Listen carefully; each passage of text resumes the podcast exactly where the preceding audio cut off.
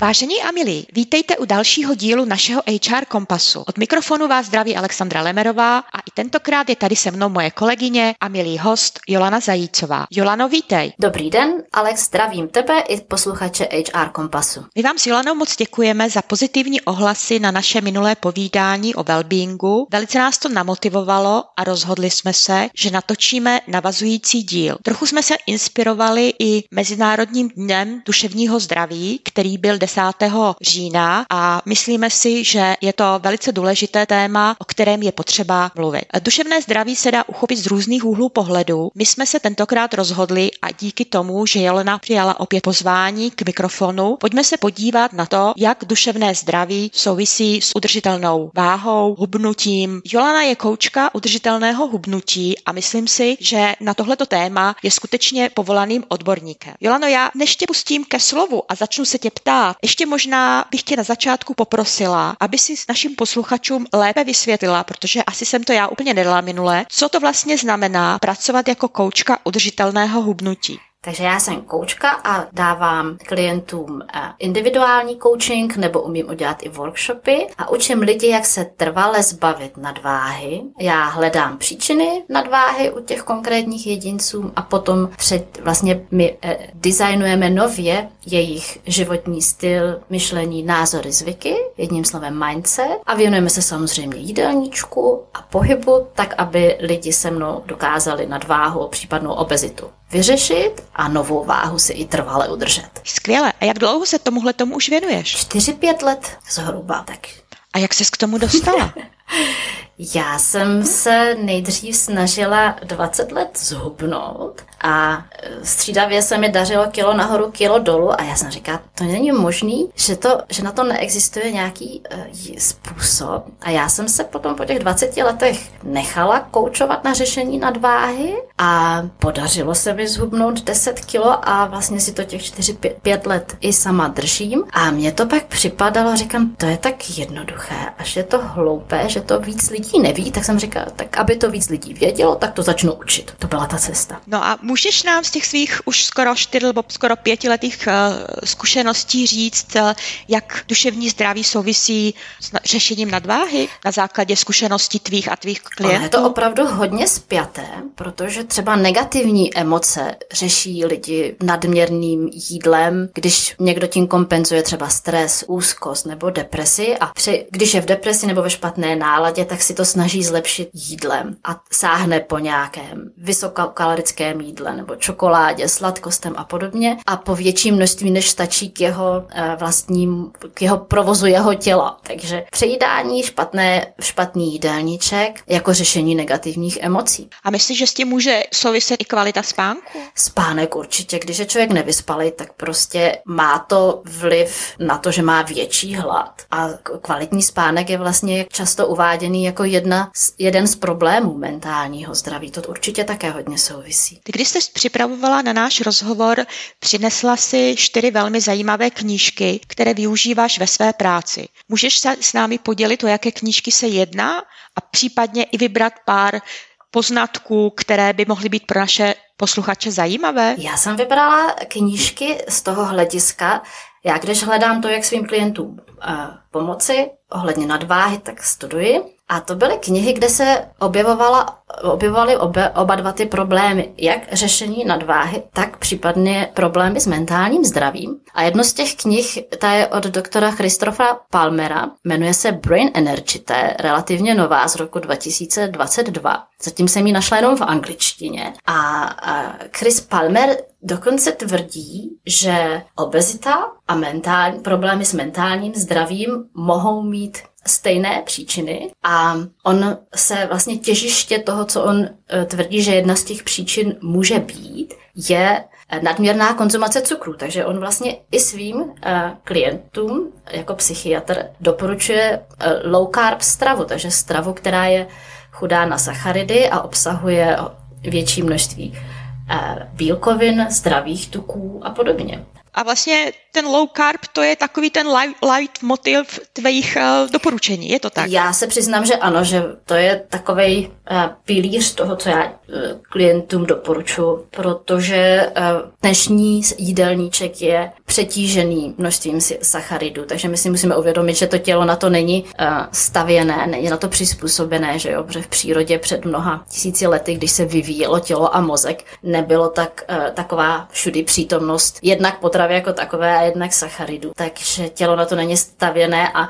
a trpí a reaguje vznikem nadváhy a podle Kristofa Palmera může tě, e, vlastně e, reagovat i mentálními pro, problémy s mentálním zdravím. No já jsem byla v šoku. Nedávno jsem viděla takový krásný diagram, kde se popisovalo, kolik je vlastně skrytého cukru naprosto nevinných potravinách, kde by to člověk vůbec, ale vůbec nečekal. No, třeba jo, i, i v masných výrobcích prostě se tam přidává cukr z toho důvodu, že díky cukru člověk e, se mu zvýší chuť k jídlu jídlu a on toho, on té potraviny skonzumuje prostě víc. Jo, to jsou různé třeba slad, takové ty nasládlé housky v McDonaldu, jo, nebo skutečně, když si číst, čtěte etikety, objevíte tam opravdu skvosty, třeba ušunky, cukr různých uzení. Mě takhle minule překvapil, jak vlastně ketchup je plný cukru. To je taková obl, oblíbená pochutina našich dětí a, a to je vlastně jako vysoká koncentrace no. cukru v ketchupu. A nebo co člověk si řekne, bude jíst zdravé mysli a pak jsem se podívala, samozřejmě tam jsou vločky a podobně, ale buď třeba je tam sušené ovoce, tak si řekneš sušené ovoce, to je taky zdravé, ale ono při tom sušení, oni ho doslazují třeba mnohdy. Jo? Takže přečíst si etiketu, aby si člověk uvědomil, kolik vlastně těch sacharidů skonzumuje. Mě pak velice zaujala tvoje druhá knížka, která vlastně zase opět se vrací k cukru, že vlastně máme potraviny, které vyloženě způsobují depresi. Jak to tam je? No, já, mě, eh, to, my jsem se jednou eh, narazila na webinář seminář eh, doktorky Uma Naidu, to je nutriční psychiatr na Harvardské uh, univerzitě a, a ta tvrdí, napsala knihu The Food Mood Connection, spojení mezi náladou a tím, co jíme. A mě to totiž zaujalo, samozřejmě, protože řeším třeba u klientů, že mají nálady špatné, tak čím zlepšit nálady nebo chronické úzkosti. A narazila jsem zase na to, že eh, jídelníček je eh, plný zeleniny kvůli vlákninám, stejně tak luštěniny plné vláknin, celozrné potraviny. A, a, také, a když jsem potom se dívala třeba konkrétně u deprese, protože u Manajdu jmenuje konkrétní problém, depresi nebo úzkost, pak doporučené potraviny, potom nějaký příklad z praxe, plus vědecké studie, které to případně to její tvrzení dokazují.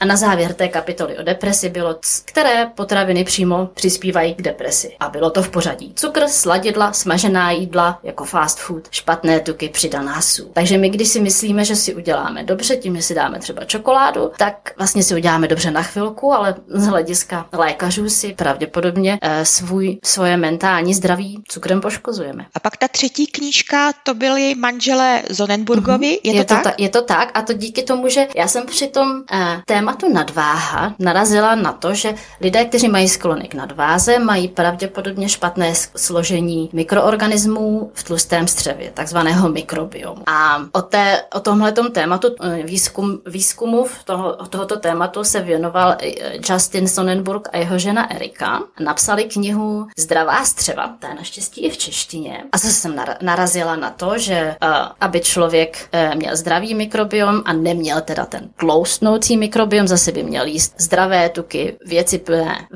potraviny plné vlákniny. Když mluví o tom, o tom mikrobiomu, tak ale zmiňují, že duševní pohoda je také způsobená tí kvalitou našeho mikrobiomu. A já jsem ještě vlastně, kterou potravinu jsem nezmínila, u té předchozí knihy to byly fermentované mléčné produkty, případně eh, fermentovaná zelenina. O fermentovaných mléčných produktech se nachází ve všech třech knihách. E, zmínka o případné nadváze opět ve všech třech knihách a stejně tak o mentálním zdraví. Takže takže mě z toho vlastně vyplývalo, že když se starám o to, abych, abych neměl nadváhu, tak se v podstatě potažmo starám i o to, abych měl kvalitní mentální zdraví. Já jsem ještě jako tajného žolíka si připravila knihu od vědkyně eh, Julie Andersové, to je mladá německá lékařka, protože to téma mikrobiom a jeho obsah toho tlustého střeva může být pro někoho docela nezáživný, ale ona je skutečně člověk, který to dokáže podat tak vtipnou formou, že vlastně i kniha o tlustém střevě jmenuje se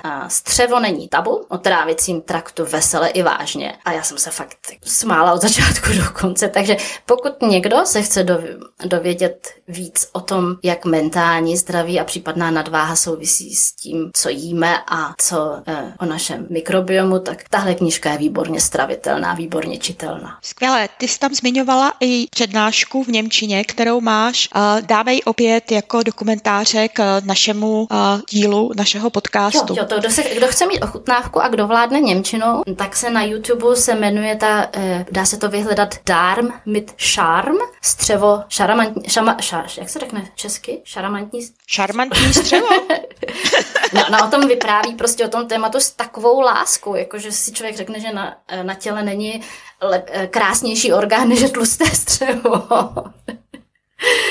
Takže to je opravdu, jak spopularizovat takové nepopulární téma, tak určitě na tý, ta přednáška to je hodně, hodně veselá. Já ti moc děkuju. A my jsme hodně mluvili o stravě. Jsou ještě nějaké další doporučení, které by si ze své praxe nebo které dáváš svým klientům na to, aby mohli mít svoji váhu pod kontrolou a můžou mít vliv i na duševní zdraví? No, já si myslím, že kdo, kdo chce něco dělat se svojí váhu, tak narazí hlavně na to, že se musí pravidelně hýbat. Ale to je vlastně i způsob, jak se udržovat v dobrém mentálním zdraví, že jo? protože třeba po náročném pracovním dni jít se projít. Taková procházka je pravidelný pohyb a uděláte něco pro obě tyhle jmenované oblasti. Já jsem teď nedávno četla další velmi zajímavou knížku knížku o dlouhověkosti a tam dokonce, a to se ti asi možná nebude tolik líbit, ale ten autor zase na základě spousty výzkumů Dokonce tvrdí, že fyzická aktivita má absolutně klíčovou roli v tom, v jaké kvalitě nebo v jakém zdraví se dožijeme pozdějšího, anebo jestli se ho vůbec dožijeme pozdějšího věku. Takže ano, fyzická aktivita za mě taky úplně 100% bodu. Jo, jo. Je tam ještě mm. něco, co tě napadá, že bychom mohli našim posluchačům poradit? Mm, dostatek spánku, to už jsme, to už jsme zmiňovali, že jo? Stresové řízení. Uh, to je být neustále ve stresu znamená jednak si koledovat o problémy v oblasti přesně úzkosti, deprese a podobně, ale jak už jsem to zmiňovala, při hodně vysokém stresu lidi se to snaží řešit často jídlem, ale uvědomit, uvědomit si, že, že člověk ve stresu nebo unavený, že existují i nekalorické způsoby, jak, si, jak je doplnit energii, že to není jenom čokoláda. Co to tobě funguje v téhle oblasti? mě, jakož jsem byla workoholik, tak mě, pro mě bylo zásadní umět si udělat přestávku. A to já to doporučuji svým klientům, protože to u nich vidím, že prostě eh, jak je ten outlook nebo jakýkoliv kalendář rozdělený po půl hodinách, tak lidi ho prostě napěchují plný eh, prostě úkol za úkolem. A já jsem skutečně u jedné klientky byla tak daleko, že jsem řekla, nejdřív si tam naplánuješ přestávky a pak až pracovní úkoly. Jo, protože člověk podlehne tomu e, dojmu, že všechno stihne, jak to tam má pěkně za sebou naštosované, ale neuvědomuje si, že se může něco prostě vyvinout ne podle plánu, nebo bude Eh, unavený, nebo se to protáhne, bude vystresovaný, že eh, nestihne na další meeting a, a vlastně ten mozek nedokáže pracovat bez, bez jakéhokoliv odpočinku. Jo? Ten, to bylo také v knize jak se jmenovala, cirkadiální, to bylo cirkadiální rytmy, nespomeneš si na ten? Uh... Jo, tak to by si nějak, jak to nějak bylo. Jo. Tady jsi mi úplně skvěle nahrála, protože já tohleto řeším často ve svých uh, mentoringových uh, setkáních se svými mentý, mm-hmm. který jako většinou jsou to mladé ženy, které se snaží nějakým způsobem najít work-life balance, uh, budovat kariéru, zároveň se starat uh, o rodinu, o děti, o manžela, že prostě člověk nemůže paralelně být v 50 rolích a ve všech být absolutně absolutně stoprocentní. Hmm. Že, že skutečně je to asi o těch prioritách a říct si, teďka tohle to je pro mě priorita, teď se budu věnovat tomu, teď se budu věnovat tomu, ale prostě den má 24 hodin a řekli jsme, že kvalitní spánek je taky důležitý. Takže jo, to je, to je dobrá rada. S tebou naprosto souhlasím. A určitě si i uvědomit to, jestli člověk jako se neřídí na rotopedu, když jako, že se hrozně spotí, hrozně unaví, ale nedostane se nikam. Uvědomit, chvilku se zastavit a říct si, to, co dělám, má to smysl. Musím musím to dělat, musím do toho skutečně do toho plánu nadspat všechno, protože jednak budu vystresovaný, budu v depresi a zároveň budu to řešit čokoládou, budu mít nadváhu. Pokud se nenaučí člověk odpočívat rozumně, tak si zadělává na problémy v obou těch oblastech. A já myslím si, že s tím ještě velmi úzce souvisí i stanovit si určité smysluplné cíle. Že pokud uh, si řekneme, jo, já tomu, já to vždy přirovnávám k tomu, jako jak vlastně zpracovat mamuta, že prostě když toho nakrájím na kousky, tak možná jednoho dne jsem schopna sníst, ale jako když bych se ho pustila do něho celého, tak vlastně jako nevím, kde začít. Jo, a pak je člověk vlastně ve stresu z toho, že čím začít, mám toho moc, hroutí se, nepodává potom výkon, protože je zhroucený. Takže určitě smysluplné cíle, já si myslím, jak v práci, v životě a samozřejmě i v té nadváze. Já říkám klientovi, co si myslíš, že zvládneš na začátku. Takže my se posunujeme třeba. Klientka, když začala na 90 kilech, tak říkám, hele, pojď zkusíme si, jak to bude fungovat prostě prvních 10 kilo. Když měla 10 kilo, jsem se zeptala, jak, jak jsi s tím spokojená, jak se ti to daří eh, držet. A říkám, mi by se líbilo ještě 5 kilo. Říkám, tak to pojď zkusit. Takže rozumné, reálné cíle, protože když začne člověk tím, že začne se mnou spolupracovat a řekne si, chtěl bych 30 kilo a eh, po prvním týdnu zjistí, že se mu podařilo jedno a že má ještě 30 před sebou, tak je demotivovaný. Prostě pokud si člověk dává příliš vysoké a nereálné cíle, tak pravděpodobně se mu brzy vyčerpá motivace vydržet. No ale to, když zhubnul jenom to jedno kilo, tak to se fakt hodně flákal.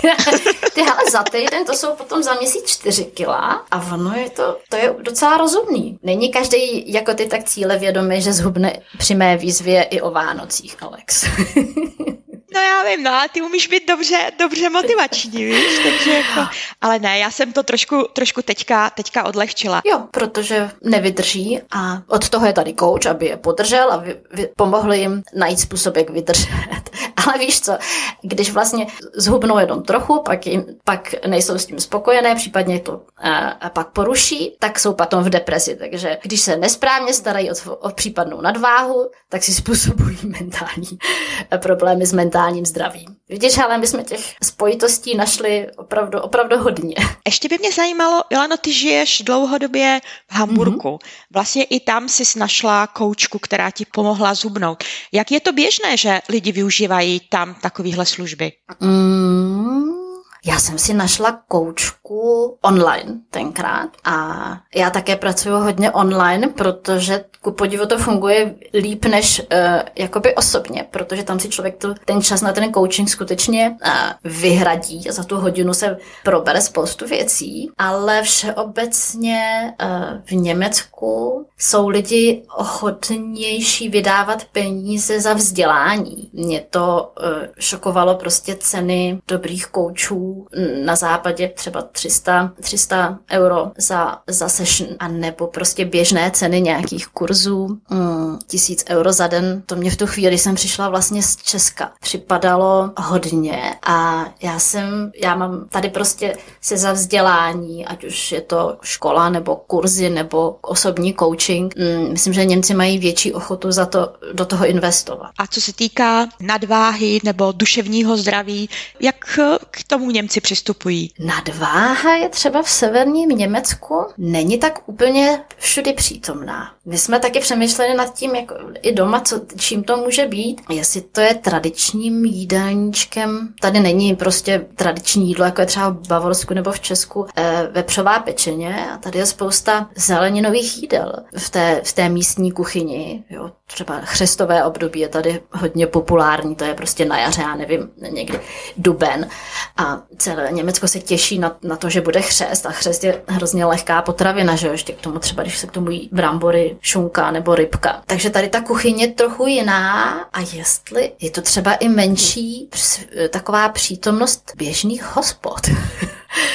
Ale vy tam i, já myslím, že hodně jezdíte na kole, hodně se sportuje, hodně jsou lidi u moře. Nemůže tohle to mít taky takový vliv na to? No tady, jak je vlastně rovinatý ten terén, tak uh, kolo je vš- vlastně běžný dopravní prostředek. Jo? Spousta, jako převážná většina dětí, pokud bydlí v rozumné dostupnosti, tak jezdí už od malička do školy, do školky na kole. Jo? Já tady naproti, že školka a já vidím prostě, to dítě ještě neumí chodit a už jezdí na kole. Takže to je trošku nutnost, protože ještě i Hamburg uh, není úplně vystavěný jako do spousty výškových budov, ale spíš jsou to rozléhlé celé eh, čtvrti mm, vilových bytových domů. Takže ty lidi dojíždějí běžně na kole prostě k nějakému nejbližšímu MHD, takže to je pohyb. Jak my známe moře, to, že se z Čech jezdí k moři k teplému moři se koupat, tak tady to moře není teplé a když je u moře hezké počasí, to taky není úplně běžné, takže tady je třeba to, to dlouhé pobřeží Baltu není ani tak jakoby koupací destinace, ale procházecí destinace. Takže jsme zase vlastně u toho. Jídlo, pohyb, a, pobyt venku ano. A ještě možná, víš co, ještě, co jsem si všimla, nebo co jsem si uvědomila, když jsem ještě teď procházela tu naší přípravu, co si myslím, že ještě může jako hodně pomoct, je vlastně taková ta sociální podpora, nebo ty vztahy, vazby, sociální, že já si myslím, že i tohleto můžeme doporučit jako něco, co může pomoct eh, udržet váhu a pomoct duševnímu zdraví. Jak to vidíš ty? Hele, to téma sociálního prostředí je zase téma, které se týká jak mentálního zdraví, protože nějaké třeba, když je nějaké toxické prostředí v rodině, tak to může způsobovat dlouhodobý stres. A v tom téma hubnutí je to, když máš podporu rodiny, když prostě ti ten partner neláká jíst sladké věci, nebo tě podpoří s tím, že s tebou jí nějaká zeleninová jídla, nebo s tebou se jde projít, tak je to rozhodně jednodušší. Takže mít spojence eh, na to upravit svoji váhu může mít pozitivní vliv na duševní, na mentální zdraví. Já když jsem se připravovala na náš rozhovor, tak uh, jsem zabrouzdala i na chat GPT a zeptala jsem se ho, nebo jí, teď už nevím, jak bych to uchopila, stále nejsem si jistá, uh, jakou bych ti měla položit vtipnou otázku. Teď se bojím. A víš co, bojíš se, no boj se, boj se. A a tady ta otázka, proč lidi začínají s dietou v pondělí? Je to snad, je snad pondělí den, kdy jsou kalorie nejméně kalorické? Nebo čím to je? Já si teda osobně myslím, že to se snaží vyžehlit následky bujarého víkendu, kdy se hrozně přejedli a přepili a říkají, teď už s tím něco musím udělat. Ale já mám ještě takový poznatek k tomuhle, jako jestli začít v pondělí, když člověk hledá ideální moment, kdy začít se starat o své zdraví, ať už je to o případnou nadváhu nebo o to, jak se udržovat v dobrém mentálním zdraví. Ideální moment není nikdy. Začněte teď. Skvělé. Je tady ještě něco, Jolano, co by si chtěla sdělit našim posluchačům a já jsem se nezeptala? Já bych řekla posluchačům, aby se dívali kolem sebe na lidi, kteří jsou v dobré kondici, z jejich pohledu, kteří vypadají mladistvě, mají přiměřenou figuru, tak jak se chovají a co si třeba, když jste na dovolení, nesou, nebo někde v hotelu, co si nesou na talíři. Protože to je úplně lidi, kteří mají přiměřenou figuru, se většinou hýbají, takže je potkáte na procházkách a na, při té hotelové snídani k tomu bifé s těmi dorty nejdou třikrát. Ne, že by si nedali sladkost, ale že to je skutečně o tom, jak žijeme a co děláme. Že ti lidi jsou prostě, nejsou ničím výjimeční, jenom žijou jinak a mají jiné priority. A pokud máme jako prioritu jídlo ve svém životě, tak možná budeme mít problém s nadváhou, se zdravím a možná i s mentálním zdravím. Já myslím, Jolano, to je úplně perfektní závěr. Já ti moc děkuji za tvůj čas, za to, že jsi se připojila z Hamburku. Já se loučím. Naschledanou. To je z dnešního HR Kompasu všechno. Děkuji vám, že jste nás sledovali a poslouchali. Sledujte nás i nadále. Najdete nás na všech oblíbených podcastových aplikacích. Za celý tým se s vámi loučí Alexandra Lemerová a těší se na příště. Naschledanou.